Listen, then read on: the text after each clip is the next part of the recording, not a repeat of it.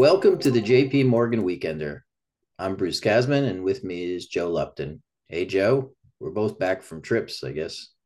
yeah, right? welcome, welcome home. Spent time in different places in the Midwest. Yeah. So um, I, let's talk. Start talking about inflation, and let me frame it in the following way, which is that we've obviously had a pretty substantial drop off in core inflation, um, U.S. and global, um, as we moved through the second half of last year, and we were fading it to some degree, partly because we saw the big drop off in core goods pricing as no longer having that same uh, power as we've been watching some of the indicators on um, uh, supply chain, some of the survey data uh, begin to firm, and also having some modest improvement in terms of what's going on in global industry. We'll probably talk about that a little bit more later.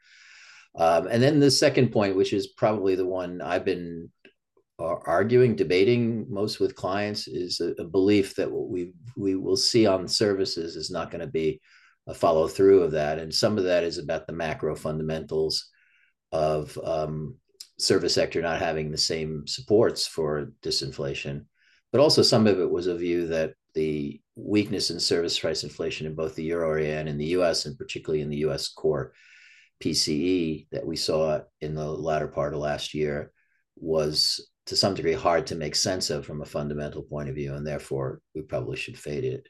So we obviously had big January surprises to the upside. There's every reason not to get too um, tied to one month's number. But I do feel like in both of those spaces, in terms of the idea that core core goods are starting to stabilize, um, and we've lost the disinflationary impulse there, both U.S. and globally, uh, as well as seeing some of the, what felt unusual in terms of the weakness in core services um, in the PCE price series have started to unwound. And the question I think is how big a deal is that in terms of how we think about a whole set of issues around the inflation process, the Fed, uh, markets, and so on going forward. So let me kind of just leave that with you to kind of muse in whatever direction you want to.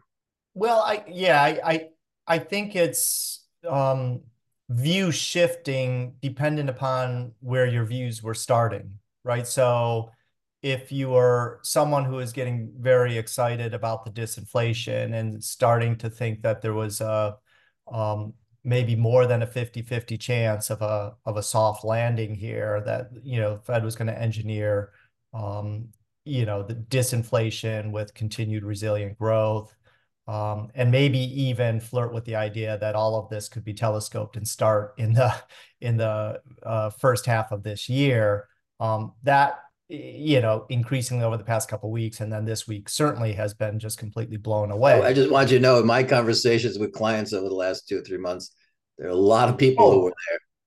Yeah, oh, I totally agree. Yeah, yeah. If you go in the last two or three months, that's absolutely right. I think. I mean, the thing that I, I always found puzzling was you know why aren't you listening not you why why whoever had that view why wouldn't you be listening to the fed on this who was you know, very much pushing back in the same way that we were pushing back against this. And the only way I could square it is not that there was some going to be some reaction function, you know, shift on the Fed. You know, they, I thought they were very clear and strident about what their reaction functions were, but it was more, uh, it was a bet on the data. It was a bet on the data.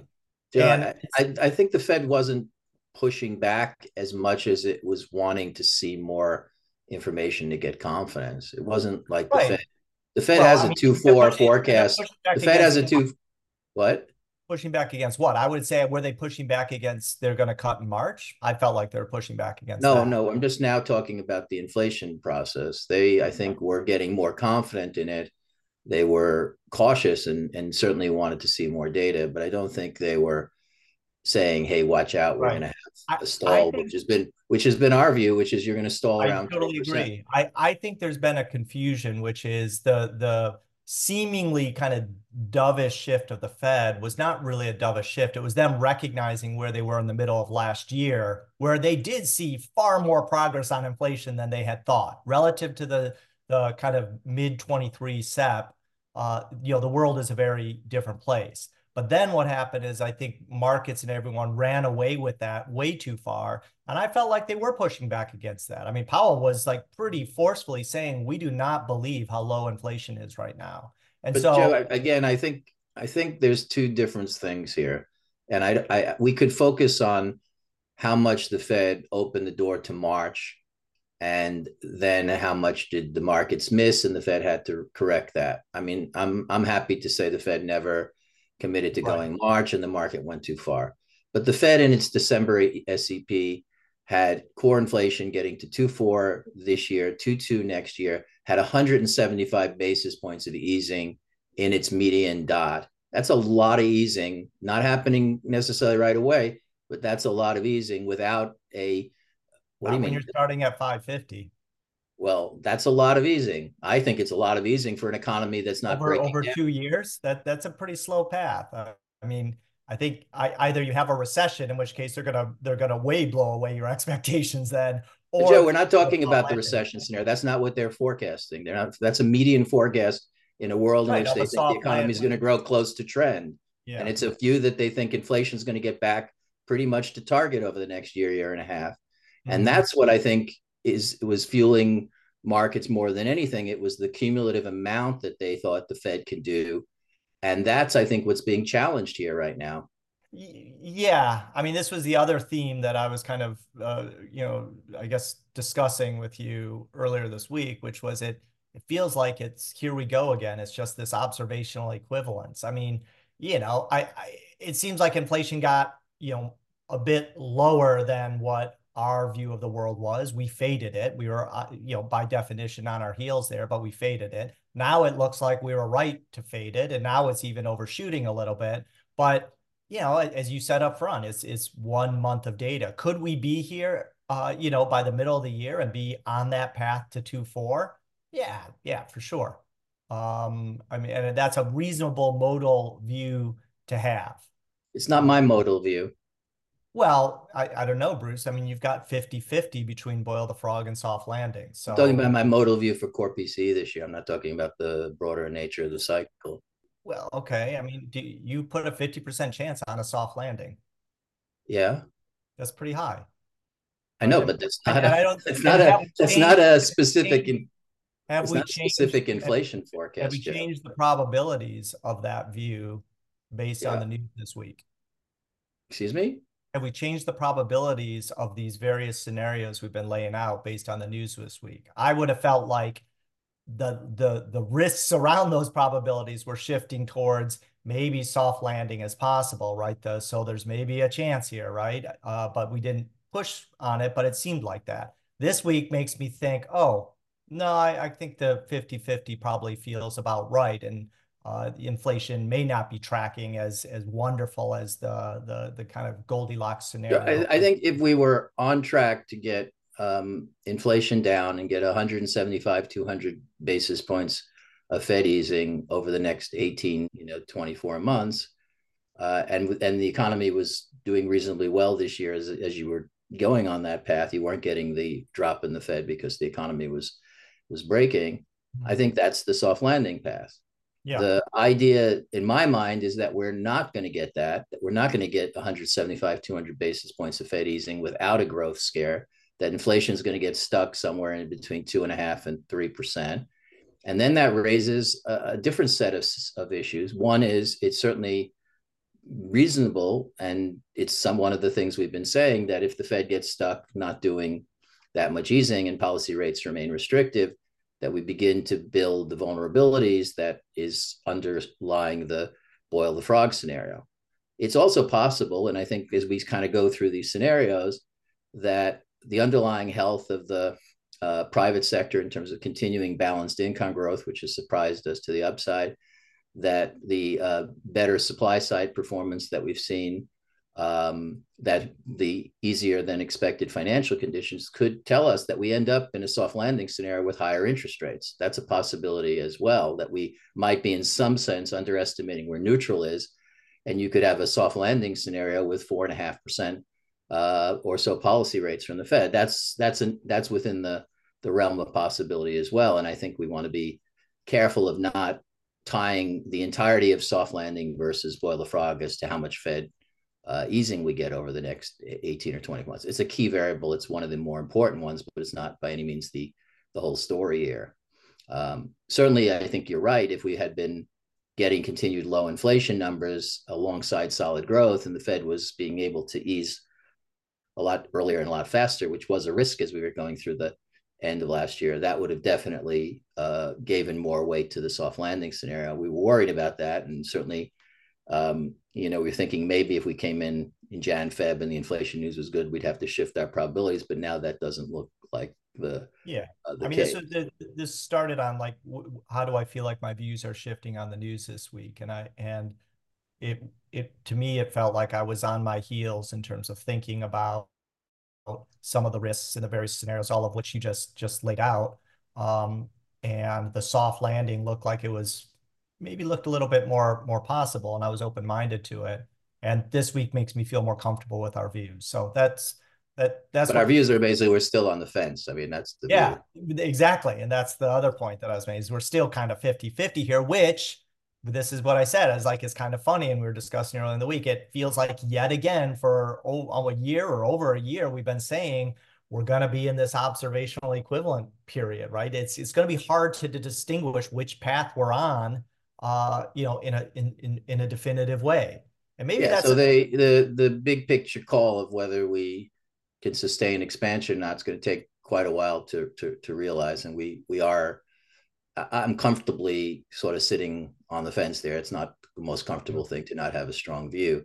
But I think as one of the variables there, I think one of the things that's interesting last week, you know, the point I was trying to make is that small and correlated changes can have relatively significant implications for how you think about the path in policy.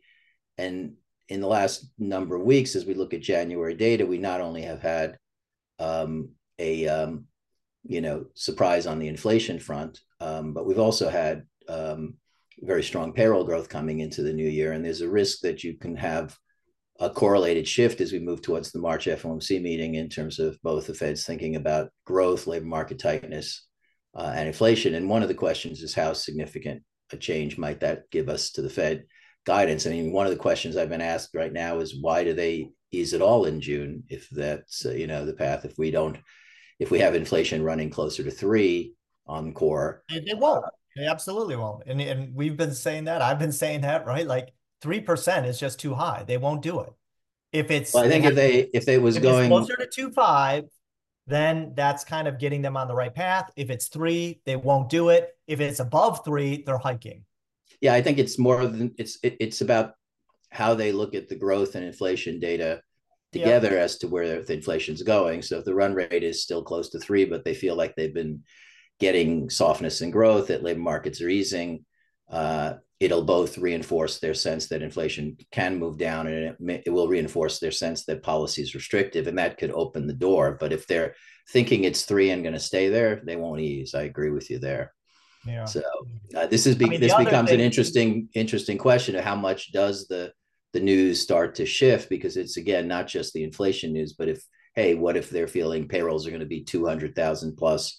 Uh, and this is one reason why the February data becomes so interesting here. As to what degree does it does it push us back or or validate what we got in the January news? And we will have another payroll number and another I mean, CPI if, number before right. the. If if we're right, I think that the noise in the January data kind of comes back to there's some mean reversion both on the inflation side um, uh, but not as far. Be careful as, what you mean by mean reversion. I know exactly. So it's just going to say not as much as maybe what it's not going to go back to where we were because we felt like the downside was a was a uh, ab- aberration, right? And so we're, now we're offsetting that, and what we're setting is around three percent, which is still too hot. Um, but you know, the, for what it's worth, I mean, just to make sure we understand what we mean, we've now moved our forecast for first quarter core CPI to close to four, and mm-hmm. that means we get back we get back to numbers in the point mid point twos for the next couple of months, which is which is a reversion to the to the trend, but it's not taking out the upside surprise in terms of the the pace of inflation right. for the start of the year. So but then if you and and and I think in some sense Powell and, and company have been a bit prescient on this, right? The same way we've faded it, they faded it, and they went even further. Powell went further to say, hey, it's probably better to average. We don't tend to look at the over year ago's, but maybe you look at that and we had a low period and we're going to get a high period. If that over a year ago it looks like it's settling in the kind of two, three, two, four kind of period, then I, I think they could make that argument. They're on the. So right let me path. ask you this question. Let's put a scenario out there. Let's say job growth in the next six months is 175. U rate is at 37, unchanged. Mhm. Um, and then we get a run rate of core PCE, which is roughly speaking two and a half between now, between February and mid year. The year ago on core inflation will be close to two and a half by mid year. Mhm. You think the Fed eases in that environment? I you you you've given this scenario to me before offline, and and, and I always say you're you're an expert at putting it right on the bubble because that. I I'm mean, trying to get you to be I challenged. know, I know. I I mean, I think that's I've always said kind of two five is like where I'm just like, huh, I don't know, like two five is making me a little uncomfortable. So I might say let's wait another another meeting here. Um, then you get starting into get into the election campaign that for the start Yeah. of the easing, it I think mean, it if you're- does have some bearing. putting up 175,000 a month on payrolls. I don't think you have to worry too much about it. Yeah, no, Um, it's uh, no, but I think you don't want to start the easing September, uh, you know, just a month or two before the uh, election. So anyway, okay, so now let's, you know, we can keep going on on this stuff, but there is growth news this week. So we had a a weak retail sales report. We had a weak IP report for January in the U.S. The uh, the GDP reports for Q4 are a little backward looking, but they were pretty crappy for pretty much all the other DM countries. I can't think of another. Really, all the growth country. data has been pretty. Did another. DM country grow in the in the fourth quarter other than the U.S.? There probably is one You two. know, I think Euro area may have actually eked out a tenth or something, right? Didn't it? yeah, they Uh, did. They grew it. Yeah, I don't know. Okay, they grew. Fair enough. But That's growth by European standards. But why don't we sort of swing there? Well, I mean, I was gonna bring it up at when we were going through all the scenarios. I was gonna say the one scenario that we didn't really talk about is maybe things are just breaking down in the first half, right? That is a one of the arms of our uh of our boiling the frog. We don't put a high odds on it, but I I mean, yeah, the consumer just um I- I know the US you can fade, right? Because you're gonna say, well, it's after a super strong uh period. It was after a super strong December, and so January came in quite quite weak. just to make sure, get this because I was looking at the numbers this morning just to think about it. We're not just talking about a super strong December. The six months through um, Yeah. uh, December, consumer spending was running like three seven in real terms, You're talking US. U.S. and Yeah, and yeah. goods, but- and but goods spending is running global. close to six. So Yeah.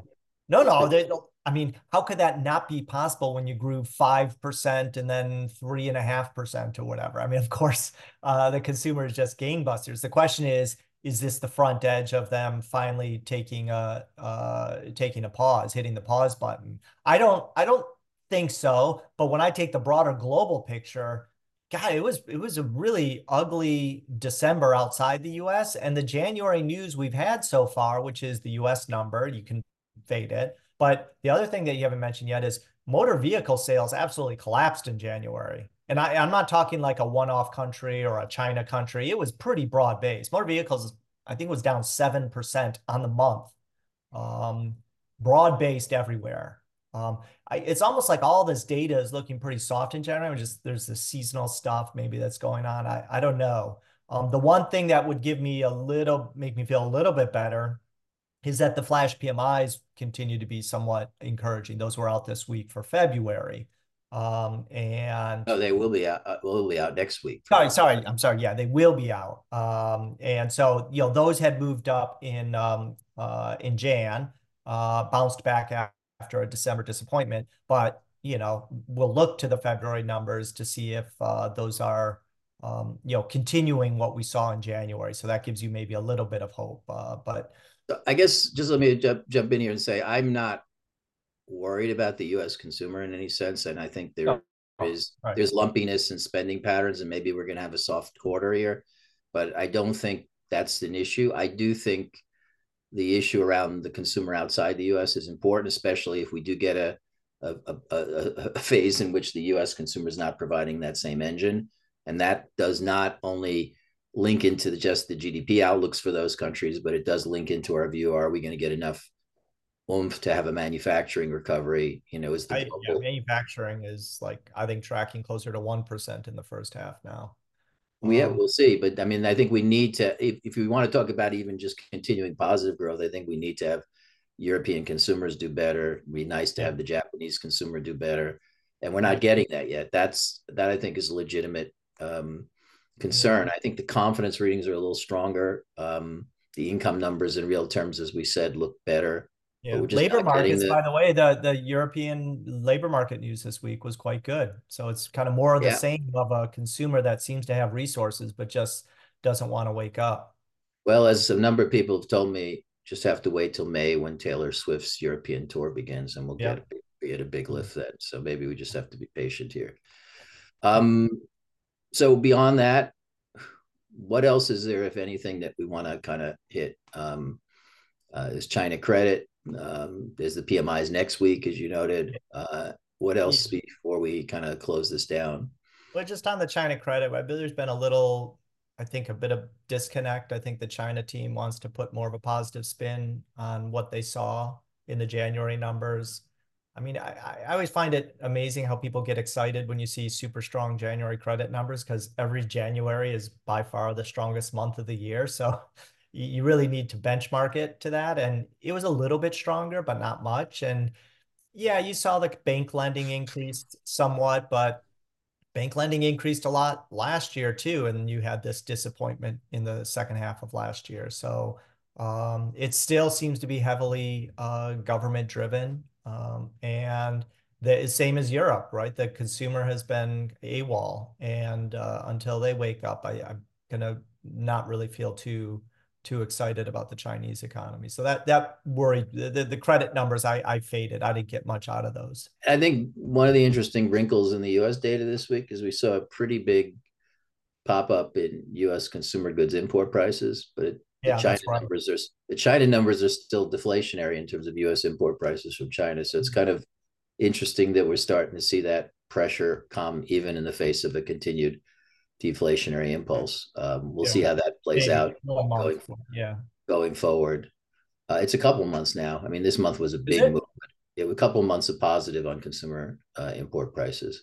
Uh, but the, the January number was much bigger than anything we've seen in, in recent memory. So um, I guess we'll we'll end it there and uh, hope that we have uh, uh, a lot. We will have a lot to talk about next week. So I hope we can continue the conversation next week on the weekender. Take care, everybody.